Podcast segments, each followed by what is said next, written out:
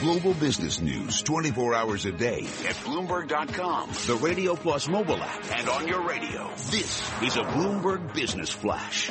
And I'm Karen Moscow. The Bloomberg Futures Report brought to you by Interactive Brokers and C M E Group. If you're looking for global futures contracts with low trading costs, look no further. Interactive Brokers is the industry leader. Learn more at interactive brokers dot com slash C M E Group. U S stock index futures are little change this morning as investors await remarks from Federal Reserve Chair Janet Yellen. Taking a look at futures this morning, S and P E-mini futures, again, little change. So are Dow E-mini futures and NASDAQ E-mini futures. ten-year Treasury down one thirty-second, the yield one point eight three percent. NYMEX crude oil down one point five percent or seventy-five cents to forty-eight seventy-three a barrel. Comex gold down four tenths percent or four dollars and sixty cents to twelve eighteen ten an ounce. The euro, one eleven fifty, the yen one oh nine point seven one. That's a Bloomberg Business Flash. Tom and Mike. Karen, uh, thank you so much. That was fascinating. Good morning on SiriusXM Channel one nineteen.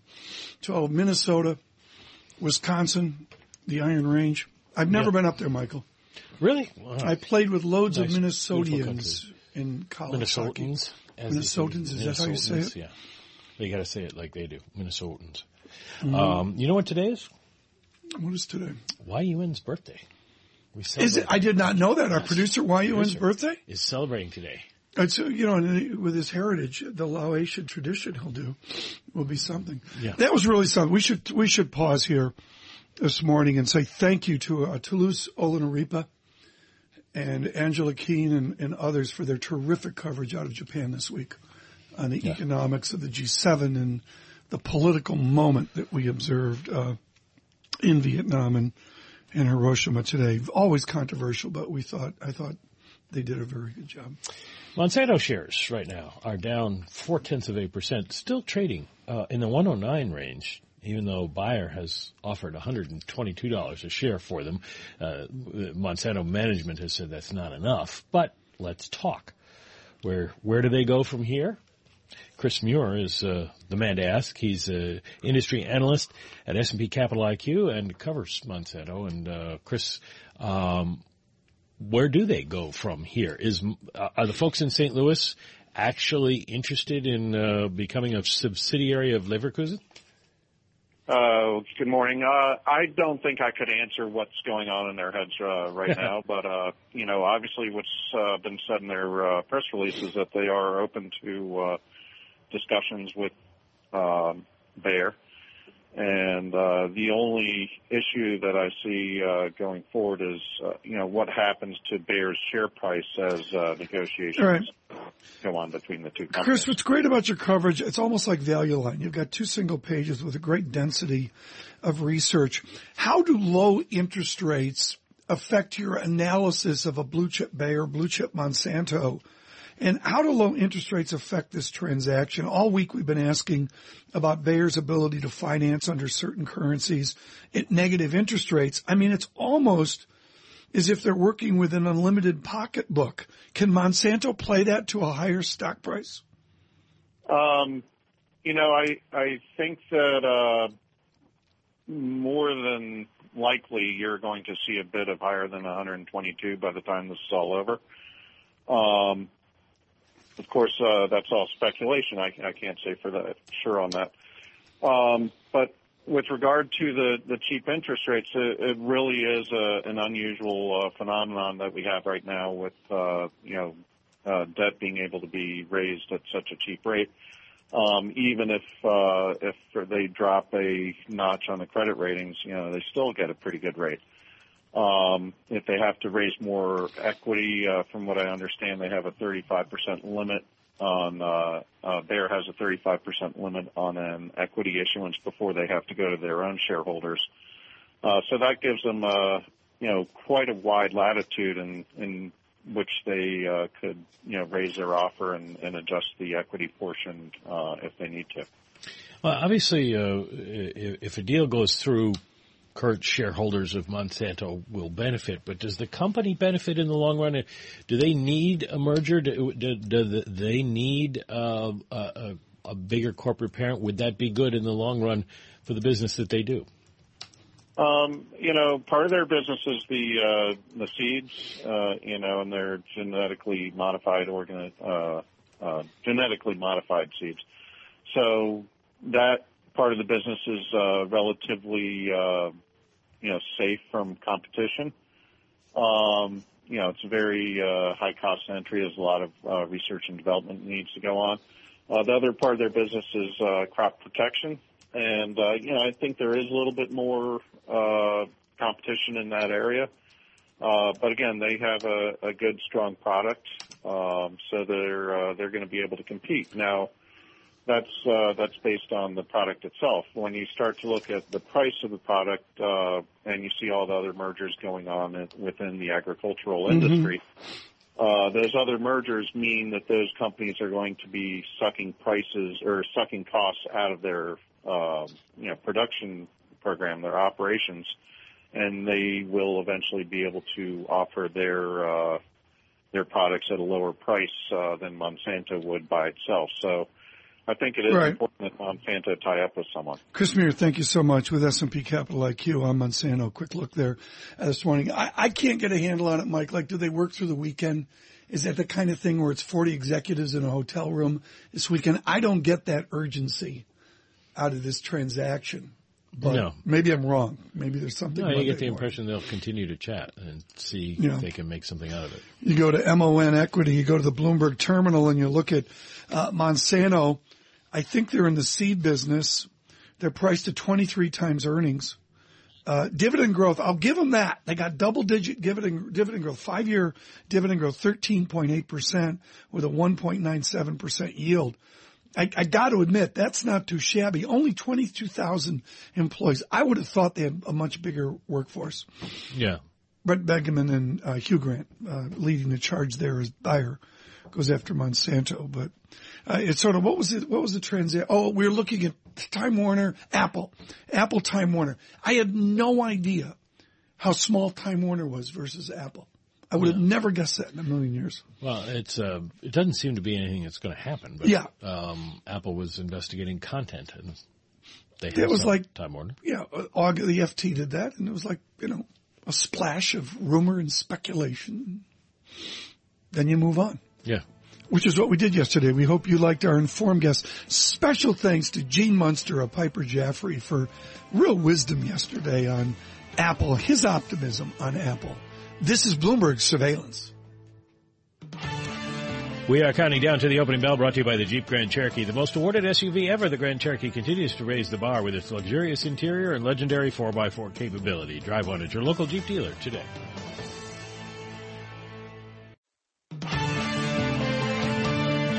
Broadcasting live to New York, Bloomberg eleven thirty. To Washington, D C, Bloomberg ninety-nine point one. To Boston, Bloomberg twelve hundred. To San Francisco, Bloomberg nine sixty. To the country, SiriusXM Channel one nineteen. And around the globe, the Bloomberg Radio Plus app at Bloomberg dot com. This is Bloomberg Surveillance. Good morning. I'm Karen Moscow, along with Tom Keene and Michael McKee. The opening bell brought to you by S E I. Imagine a global operating platform designed to deliver a differenti- a differentiated and technologically rich investor experience. Find out how S E I can help you succeed at S E I C dot com slash imagine. The S and P five hundred, little change this morning, up a point to twenty ninety-one. Dow Jones Industrial Average up five points to seventeen thousand eight hundred thirty-four. And the NASDAQ is up two points to forty-nine oh four. Ten-year Treasury down one thirty-second. The yield one point eight three percent. Yield on the two-year zero point eight seven percent. NYMEX crude oil is down one point one percent or fifty-five cents to forty-eight ninety-two a barrel. Comex gold down three tenths percent or three dollars and forty cents to twelve nineteen thirty an ounce. The euro, one dollar eleven fifty-two, the yen, one oh nine seventy. Tom and Mike. Uh, Karen, uh, thanks so much. I don't have an apology to make, but words of wisdom yesterday from a listener when I was making fun, as we all are, of T S A. And the listener said, but every once in a while, don't they save our skins? I mean, don't they have a real public duty in protecting uh, us in these challenging times? It's not... And that they do a bad job. It's that there aren't enough of them. There aren't enough of them was my response to our good listener. Um, we need to speak to somebody who more than anyone is on airplanes. Brian Kelly invented an industry which is these crazy point miles things off charge cards. Full disclosure, I read the points guy religiously, and I've used some of his strategies to my ill will. But we speak with Brian Kelly because he's not in first class right now flying for, you know, four hundred twenty-two dollars to Tibet. Brian, good morning. Thanks for having me. Brian, I really value your opinion on this T S A mess. Whose fault is it there's a three-hour wait at O'Hare? Yeah, it's insane. You know, New York City airports have seen huge wait times. And even if you have T S A pre-check, I was in Miami the other day, and the pre-check line was longer than the regular line. So you, even if you think you're going to get in very quickly, you may not. You know, I, I think a lot of people are at fault. Clearly the T S A uh, could improve its training uh, and its practices. You know, the sad thing is I think eighty-eight out of ninety knives in a in a test got through the T S A. So it's not like it's even really keeping us safe. One of so. the things, but is there a public good to these government officials? There is, you know, you know. If you go to the T S A's website, I actually follow them on Instagram, and it's kind of funny what they do catch a lot of crazy stuff. And as we all know, people are generally crazy. So I, I do think we need some sort of protection before getting on an airplane. Uh, Unfortunately, our systems, our airports are just overcrowded. Uh, you know, trying to get out of LaGuardia on a Friday, you're going to wait an hour and a half on the plane on the tarmac. So I think our whole air travel system needs major investments, and that's got to come from the top down, not from any T S A manager at any one airport. Well, that leads to the question, uh, that, I mean, that ain't going to happen, so what do we do about it? Um, one of the things that annoys me is this, uh, everybody's pushing pre-check, and then you get behind all these people who are in the pre-check line and take off their shoes and their belts and everything else. Well, I have never they gone, don't get I, the concept. I have never gone through pre-check, Michael McKee, where they've told me that every time they tell me to take off my shoes. Yeah. That's, yeah, it's because of you. And that's the issue with Yeah, with training and, you know, the, the agents just screaming at people. And the thing is, when they started PreCheck, which is a great idea, uh, they the airlines were also randomly adding in, you know, Granny into the mix, which would completely defeat the point of PreCheck, right, if there were all those people who didn't understand PreCheck. So I think, you know, the government agencies definitely have a lot of uh, streamlining they can do, but but I still maintain we're all complaining about it. We all have to fix it. We all have to invest major, major amounts into our airports. I mean, the airports in the United States are, like, better than most developed or worse than most developing world airports. You know, LaGuardia is okay. horrific. Who does T S A-like stuff best? Is it the Japanese? Is it the Germans? Is it Turkey? Who who does security at airports best that we can copy? Well, you know, Israel does it arguably the best, but they're also pretty grueling as well. You know, you got to get to the airport, and it's just understood in their culture that you get there two hours in advance and you're going to get patted down like crazy, and it's for security. Mm-hmm. And I guess, but in, in Israel, you know, they they do do a great job of, uh, you know, weeding out, um, you know, potential threats, which are there a lot. But I'm not necessarily advocating for even stricter uh, security like that. But, you know, in Asia, the airports are generally run much, much better. Well, it is what it is here. So uh, what's your advice to the people who are going to be headed out to LaGuardia and other airports this Memorial Day weekend anticipating long lines? Yeah, so, you know, the regular lines can be hours long. You know, first class and priority lanes can definitely save you a huge amount of time. So if you have airline elite status, book on book on airlines um, that you have that status so that you can get through at least a little bit quicker. Absolutely get T S A pre-check. You know, as much as we moan about it, I actually got, I travel usually one to three times a week, and T S A pre-check in most times is under five minutes. Uh, so definitely get pre-check. It's a part of global entry. Um, and also, you know, upgrade to first first class as well. If you don't have elite status, you can use miles. Um, it can uh, not only well, where you're going to get a bigger seat and some cocktails, but, uh, you know, the, the expedited yeah. security as well. If you're just joining us, Brian Kelly with us for this half hour, The Points Guy. His terrific website uh, linking in intelligent use of all these miles. Everybody builds up. What I hear uniformly, Brian Kelly, is the airlines are trying to get us to switch to buying bags of grocery groceries with our miles. To a person, people are upset about this. They want to buy airplane tickets. When is that going to change? When do we get back to where we can buy airplane tickets with our miles? Well, you can you buy air, airline tickets with your miles. It's just going to cost you a lot more. And it's simple supply and demand. You know, there, there are billions and billions of airline miles being printed every year, and capacity is not increasing. You know, airlines aren't adding tons and tons and tons of new routes, right? So we've got all these people with, you know, uh, this big glut of miles. So that's why we see the airlines and hotels creating these new ways to, you know, redeem. You know, at Newark Airport, you can use your United miles to buy your omelet before you, you know, are waiting for your plane, but it's a terrible redemption value. So generally, when you see the easiest redemptions, like buying things, uh, they're not going to get you the most value. But there's still huge opportunity if you know how to maximize your miles to, you know, fly to Bali in first class. Like I do a lot. That's just sick. Oh, we are so jealous. Um, it's just how he does it, no one knows. Exactly. Uh, who's got, uh, we, we have to ask this every time uh, we, because they change these things so much. Who's got the best um, program right now? You know, airline-wise, I really like Alaska Airlines. They've made some changes recently that aren't great, but, you know, Alaska's not a part of any major alliance, and, you know, even if you live in New York City, well, I'm not flying to Alaska anytime soon. They partner up with amazing uh, partners like uh, Cathay Pacific, Emirates, British Airways, and even American and Delta, so it really gives you a lot of options. You know, when you're, when you're doing the miles game, you can't just put all your miles in one basket with one airline.